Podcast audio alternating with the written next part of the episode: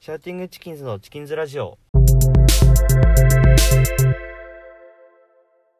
こんにちはドラムボーカルの吉田力人ですギターの石垣大吾です。ベースの山崎丈一郎です。はいこの番組ではネオソウルバンドシャウティングチキンズのメンバーが注目するアンダーグラウンドのカルチャーやバンドに関するディープな話を熱く語るという番組です、えー音楽映画ファッションアートなどさまざまなカルチャーを取り扱っていきますはいということで、はいこのねオープニングねなんか噛まずにスラスラ言えるようになった いいですね。まあまあまあそんなこともね ありつつえっと今回はえっと YouTube セッション動画の、えーおすすめを熱く語るということでねはい。えっとあれですねその YouTube 上でミュージシャンとかが結構セッション動画とかあうんとうんこうインストとかで結構セッションに限らず曲とかでもそうなんだけど、はいすっごい熱いねソロとかうんアドリブとかを繰り広げまくってる動画っていっぱいあるじゃないですかあ。りますね。それの中でねやっぱそういうの見るの3人とも好きなんで、はいおすすめについてねあの1人1本ずつ語っていこうかと思いますはい。はいじゃあ俺からいいっすかはい。どうぞどうぞ。俺がおすすめするのは「ユサフデイズ×アルファミスト Love is the Message ライブアットアビーロード」フィーチャリングマンスルー・ブラウンロッコ・パラディーノっていうね結構全部言言いましたけど、えー簡単に説明すると、えーユサフデイズとアルファミストの「ラブイズザメッセージっていう曲名ですねでえっとアルファミストキーボードの人でユサフデイズっていうねそのユセフデイズかなメインの人がすごい人でトム・ミッシュ有名なね、 トム・ミッシュと一緒に、えーアルバムを作った、えードラマーなんですけどこれがすごく特徴的なドラマーでねでもう本当にユーサフ・デイズがすごいあとフィーチャリングのマンスール・ブラウンっていう20歳ぐらいの若いねギタリストもめちゃくちゃうまいうんうん。でロッコ・パラディーノってベーシストなんですけどあのディアンジェロのブードゥとかで弾いてるベーシストのピノ・パラディーノのえー息子でピノ・パラディーノは、えー、とイギリス人んだけどアメリカとかでも活動しててでそロッコ・パラディーノはそのイギリスでもう同じくベーシストとしてねすっごいかっこいいあのサラブレッド。すごいやってるんですけどはいこれのね注目するべき点がまず一つ目がユセフ・デイズのプレーなんですねうんうん。でユセフ・デイズのプレーはどういう風にすごいかっていうと16部片手16部みたいな感じであのすごいあのレイドバックとかじゃなくて綺麗なビートをすごいねあの叩くっていうとこがうん印象的であのこうつくつくつくつくみたいなこうストレートの16部とかですごくね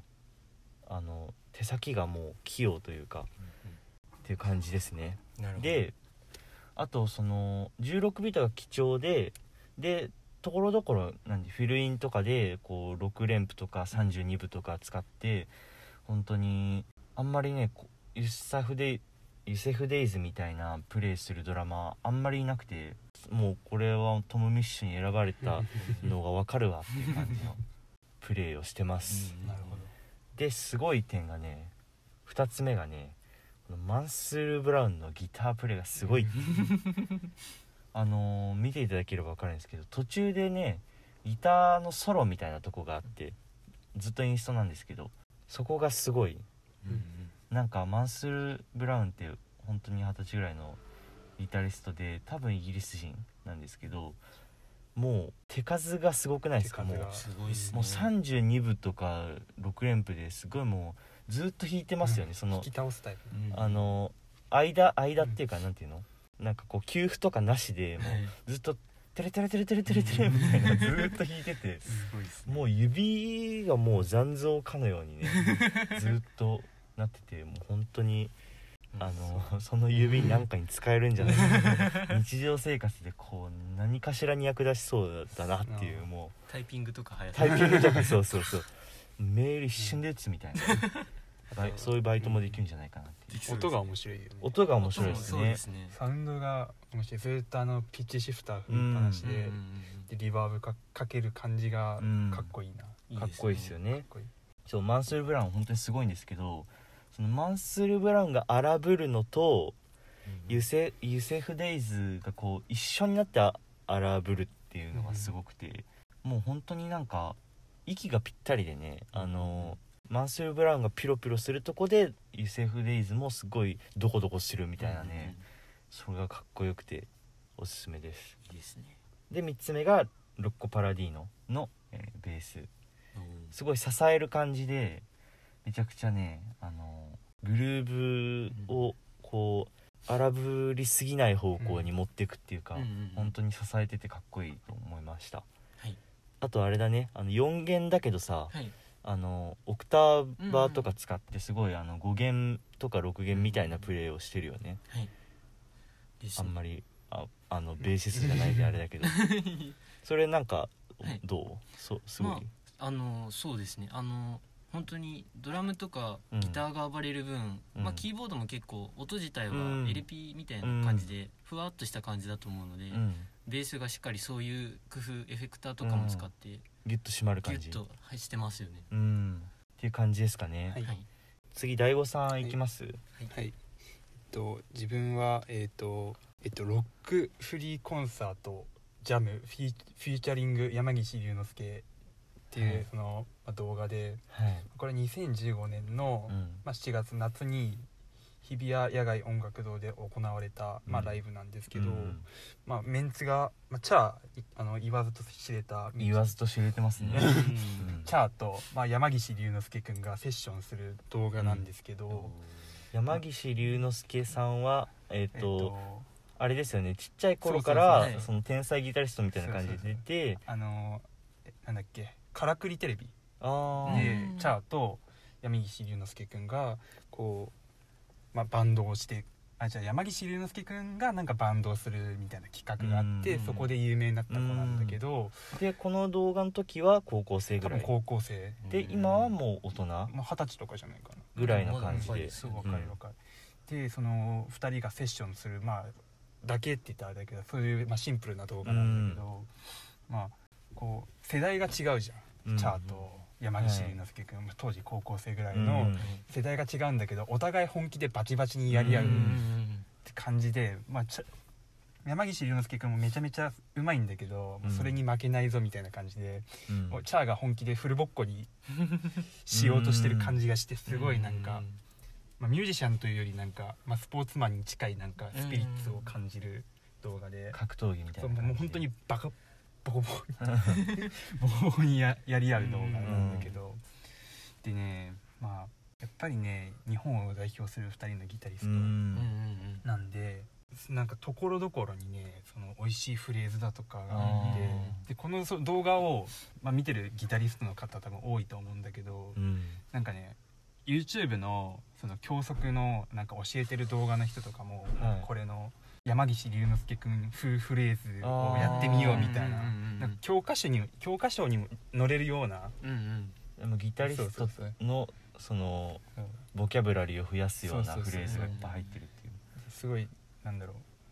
それをパッてやっちゃう山岸龍之介くんもすごいし、うんうんまあそれをこう超えてくるチャーもあーやっぱすごいんだなと思ってうんであとバックミュージシャンもすごいよねうん支えてますね支そえてのるねドラムとかベースとか名前全然わかんないんだけど、はいその2人のがもううん最高に戦いやすい状態を作ってくれてますよそうね天下一武道会うみたいんな、 ステージみたいスなテージ最高峰の日本で最高峰の2人がバチバチに争う動うんうんうん画、ぜひ皆さんに見ていただきたいでちょっとねももう一個同じやつの動画ではいはいなんかもう一個ちびっこが出てくるやつあるんだけどそれもボトルネック使っておおチャートをバチバチにやるんだけどそれもねなんか曲のなんか冒頭とかなんかソロをなんか編集してはいやってるやつだからやはいやつなんだけど、それもかっこいいんでおー見てほしいです大悟さん的に言うとその山岸龍之介さんとチャーさんのではどっちですかどっち派ですかね難しいよねそのバチバチにやり合ってるけどやっぱおあの格闘技とかみたいに勝敗はないじゃないですかないそれはもう見てる人が決めると思うんですけど、個人的にはどうですかこうしてあー難しいなマジで難しいなまあどっちも、どっちもどっちなんだけど、うんまあやっぱテテクニックとかはい、そういうなんか離れしてる感じとかだとやっぱりチャーの方があこうやなんか勝ってるって言ったらあれやけど、あはいなんかそのボコボコにしてる感じはあるけどあーまあ、美味しいフレーズを弾くのは山岸流ですけどあーチャーはなんかもうテクニックとかあがーでも常人ができないことをしてるうん確確かに感じがして音楽、的って感じですかねそうだねそのその音楽に合ってるうん、ああすごいですね山岸龍之介君もなんかできそうできそうなことをはいなんだろうできないことをさらってやってるはい、のがすごいできそうでできない、そうそうそうそあうーできそうだなと思っても全然できないいいですね感じかな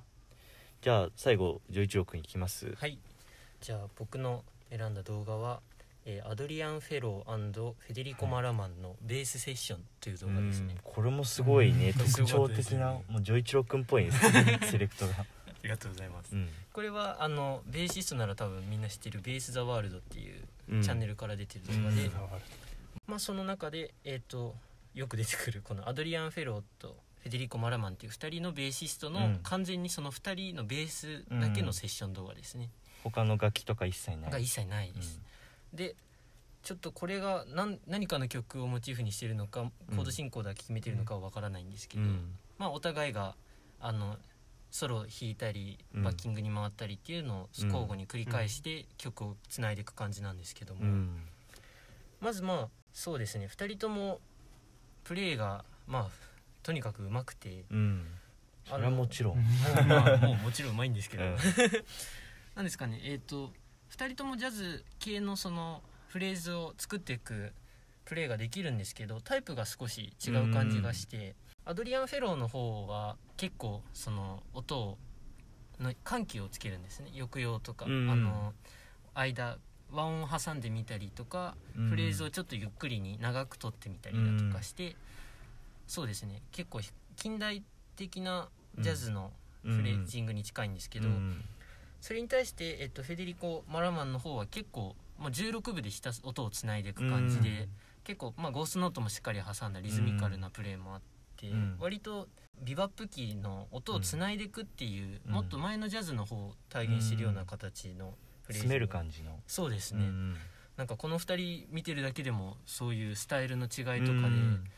なんですかね音楽の認識に関してもあこんな差が出るんだっていうあベース2本とは思えない、いろんな学ぶことができる動画だあと思いますね、すごいねはいいろいろ詰まってるよねもううん詰まってますね、うんもう学ぶことが多いですいいねはいっていう感じで3人語りましたけどはいちょっと俺の動画から2人が見てどう思ったかっていうのを聞いていきたいねあはい俺の「ラブイズザメッセージはどうでしたジョイチロ君は、はいそうですねまあお互いがすごい、うんまあ4人向き合う形でうんドラム、あのセットを組んでてうんですごいお互いがっていうかみんなが感化し合ってる、のそうだねなんかセッションはこういうもんだなっていう良さが本当に詰まってる動そう画だで、ねさっうきん先輩がおっしゃってたようにあのギターとドラムうがん、もうギターソロのところでドラムが感化されてうんガーって上がってくうん感じとか、やっぱ見てて激アツだなとうん思いましたね。あれだよねその大悟さんもさい丈一郎君も大悟さんはギタリスト2人のバトルみたいな感じうでうん丈一郎君もベーシスト2人のまあバトルみたいな感じじそうゃんですね。俺のその「ラブ・イズ・ア・メッセージは」ギタリストとベーシストのバトルみたいな感じだったよねああ、そそううそでのすね楽。器は違うけどもうこうなんかや,、そうやり合ってる感がすごいあったねありましたね。うんうん大悟さんはどうですか、えーっとねやっぱりなんだろうああいうなんかさ、はいジャズっていうかさ、はいジャズのその、まあ、ギター、まあ、ギター視点で言うと、はいなんか逆にすごい早弾きをしててびっくりしたかなあなんーかレガートとかさそういうのはさジャズとかでよく使うけど、うんなんかなんていうのあのピロピロ系っはい。はいていうのをやってて珍しいなっていうのがあー思ったのそうとですね。あとずっとさっきも言ったけどあのピッチシフターうん振りっぱなしで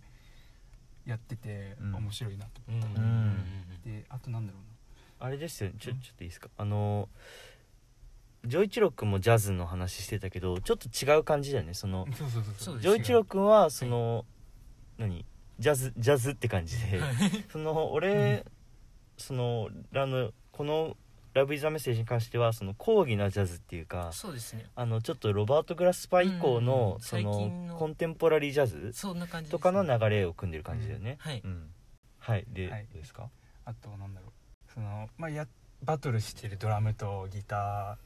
いるけどなんかもうピンあのロッコ・パラディーノと、はいなんだっけキーボードアルファミスあトそうアルファミストなんかロロッコパラあロッコパラディーノが はいなんかこうなんだろうあのバンドのブレインっていうかこう抑えてあーそうですねバランスを、うんなんか2人とも行き過ぎないようにうなんんかそうですね抑えてバランスを取ってる感じがして、指揮者みたいなそうそうそうそう、うなんか面白いなんか視点だったな、うん結構そういうなんかリズムとかってなんかドラムとかなんていうのそういうその辺の人たちがこううん抑えてそうですねイメージだけどはなんかベースが抑えてて面白いな、うんあとちょっとあの本本編というか俺が最初に語った時に言わせるんだけどさはいアルファミストもさ意外とあのこう引き倒したりとかしてないけどさはいすごい重要な役割果たしてってると思ってさ、うんうんうんあのそのサウンドプロダクション的に一番貢献してるのはさ、はい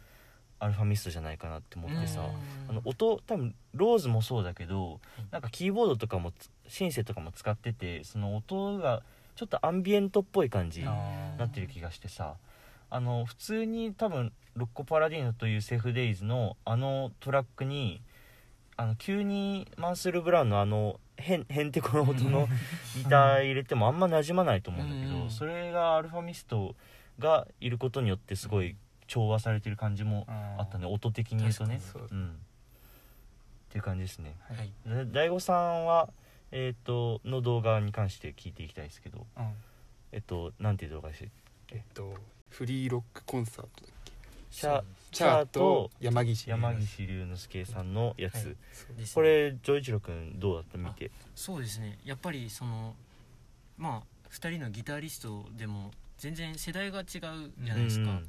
それがあの同じステージに立ってジャムセッションをしてるっていうのはやっぱり、そうだねなんか音楽はそういう世代とか年関係なうんく誰でも楽しめるものなんだなっていうのが分かるなっていうんう感じがしたのとあとそうですねちょっとギター2人のプレイ僕から見るとうん山岸龍之介君の方がうんあのシンプルだけどフレーズが長いイメージなんですよねうん一つのフレーズうがんだからすごい流動的でうんチャのストー方リーがあるよねそうですねうんすごいストーリーが見えて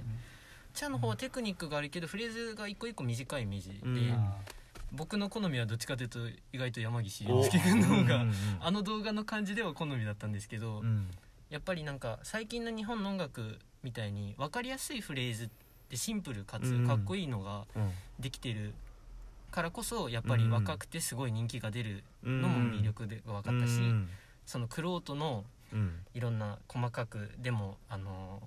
ところどころに年季の入った音遣いだとかうん工夫テクニックが見えるっていうそのまあこれも言ってしまえば対比なんですけどうんそのお互いの良さがいろんなところが見えてくるようなうんいい動画だなとそうだね思いましたねうん俺はさ結構丈一郎君と大悟さんもほとんど言っちゃった感あってちょっと困るんだ けど俺思ったのはやっぱさはいまあ、まずちょっと軽く言っとくのは、はいあのバックのミュージシャンがいるから、あのん戦いができてるっていそううですねのもまあありますし、はいであと2人のそのキャラクターとか世代も違う2人がその同じ曲でやってるっていうのをジョイチョ君も言ってましたけどはいそれやっぱ魅力ですよね。はいでやっぱさその丈一郎君が言ってたこと聞いて思ったのがさ、いそのあれもあるんじゃないかなと思ってやっぱ年齢的なものもあるんじゃないかなと思ってさ、うんうんえっとチャチャーさんの方は、えっとその若い時に積み上げてきたうんこうフレーズとかいろんなものをうん今こう持ってる状態でそれをこう出していく引引き出き出しすていく感じでその山岸龍之介さんの方はやっぱ今すごい若くて、うんうんうん今の身体能力がすごい高い感じだからその状況の周りの音も聞くしみたいなそこでもう合ったフレーズ出してくるんじゃないかなっていうなるほ個ど人的に思ったねなんか確かに同じじゃない全部業界さ、うんその積み上げてきたものと今持ってる力両方うんうんうんうんその身体的な力両方出すじゃんそういうギターとか何でも、それが結構特徴的だったかなって俺的には思ったけど、あはいまあほんまあ見る人が見たら違うのかもしれないけど またね違う うんって感じですねおーなるほどじゃあ丈一郎君の動画何でしたっけはい僕のはえっとフェデリあアドリアン・フェローフェデリコ・マラマンのセッショうンんですねこれ見てなんか大悟さんどう思いましたあれだったなモダンモダンななんて言うんだろうサウンドが新しいかなと思った、うーんベースのこう低い音となんか高い音、うんメロディックに弾くっていうのと、うんうんあとちょいちょいその自分その32部で刻むそのブリブリしたベースが好きなんだけど、そのジャコパスとかその辺のベースが好きでその人たちジョジョーダートとかあそうそうそうそうそう、その人たちのなんか片鱗っていうのを感じて、うんこう全部それでやってないのがまたんそこがいいかなって、うんいろいろできるんだよみたいな、うんそういうベーシストとしてはなんて言うんだろう、うん、何キャラクターの多さうんが面白いなと思った、そうですねうんじゃあ俺はねはいやっぱあその大悟さんが言ってたさそのブリブリ16部でやってみたいな、はあとなんあのゴーストとかも入れてっていうのはさ、あの他の楽器がいないからじゃないかなっていうのもあって、うんうんあーそのベースだけでグルーヴ作っていかなきゃいけないって時にはい結構そういうのになってくるのかなっていうのもあったのが一つと、そうですねあとそのやっぱ大悟さんも言ったように音が綺麗うんその低音でリズム楽器としての音もすごく心地いいし、それに対して高音で弾いた時もすごいメロディー楽器としてもいけんのかみたいな、うんこのベースの可能性うんあーがすごいよねって思った やっぱ普通にこう使えるんじゃないかな普通にメロディー楽器としてもうんみたいなのを思うんだね。はいあとはあのアドリアン・フェロはいーが右の人ですよね。右の人ですねが結構あの相方相方というかもう一人のベーシストの目をすごい見つめながら弾くなと思って、やっぱそういうのもさジャズとかでよくあるじゃんそうですねやっぱそういうこのなんていうの相手のこととかその音楽流れてる音楽とかそういう状況に応じてやっぱフレーズが出てくるっていうのがやっぱ音楽的に理想かなっていう、んはいそれを思いましたねすいごいと思うっはいていう感じですねはいはいこんな感じでだいぶ熱くかっち語っちゃいましたけど、えーいかがだったでしょうかこれねマジマジで YouTube の動画すごい3つともね概要欄に貼ってあるんでぜひ見てほしいと思いますはいはいはいお願いしますでえーっとまた来週もね同じ土曜日の、えー23時に更新していきたいと思いますで気に入ってくれた方はねあの LIKE とかあの購読ボタンとかいろいろ押してほしいですお願いしますお願いしますということで来週はえーちょ来週もすごい企画でねあのドラフトドラフト会議ってあるじゃないですかあのドラフトで3人ずつがこう1位指名からそのミュージシャンを出してって夢のドリームバンドを作ろうっていうこの新しい企画をねはいなんか YouTuber っぽい企画かもしれないけどこれ3人でやっていきたいと思いますはいはいこれ来週ぜひ見てくださいはいまた次週お会いしましょうさよならさよなら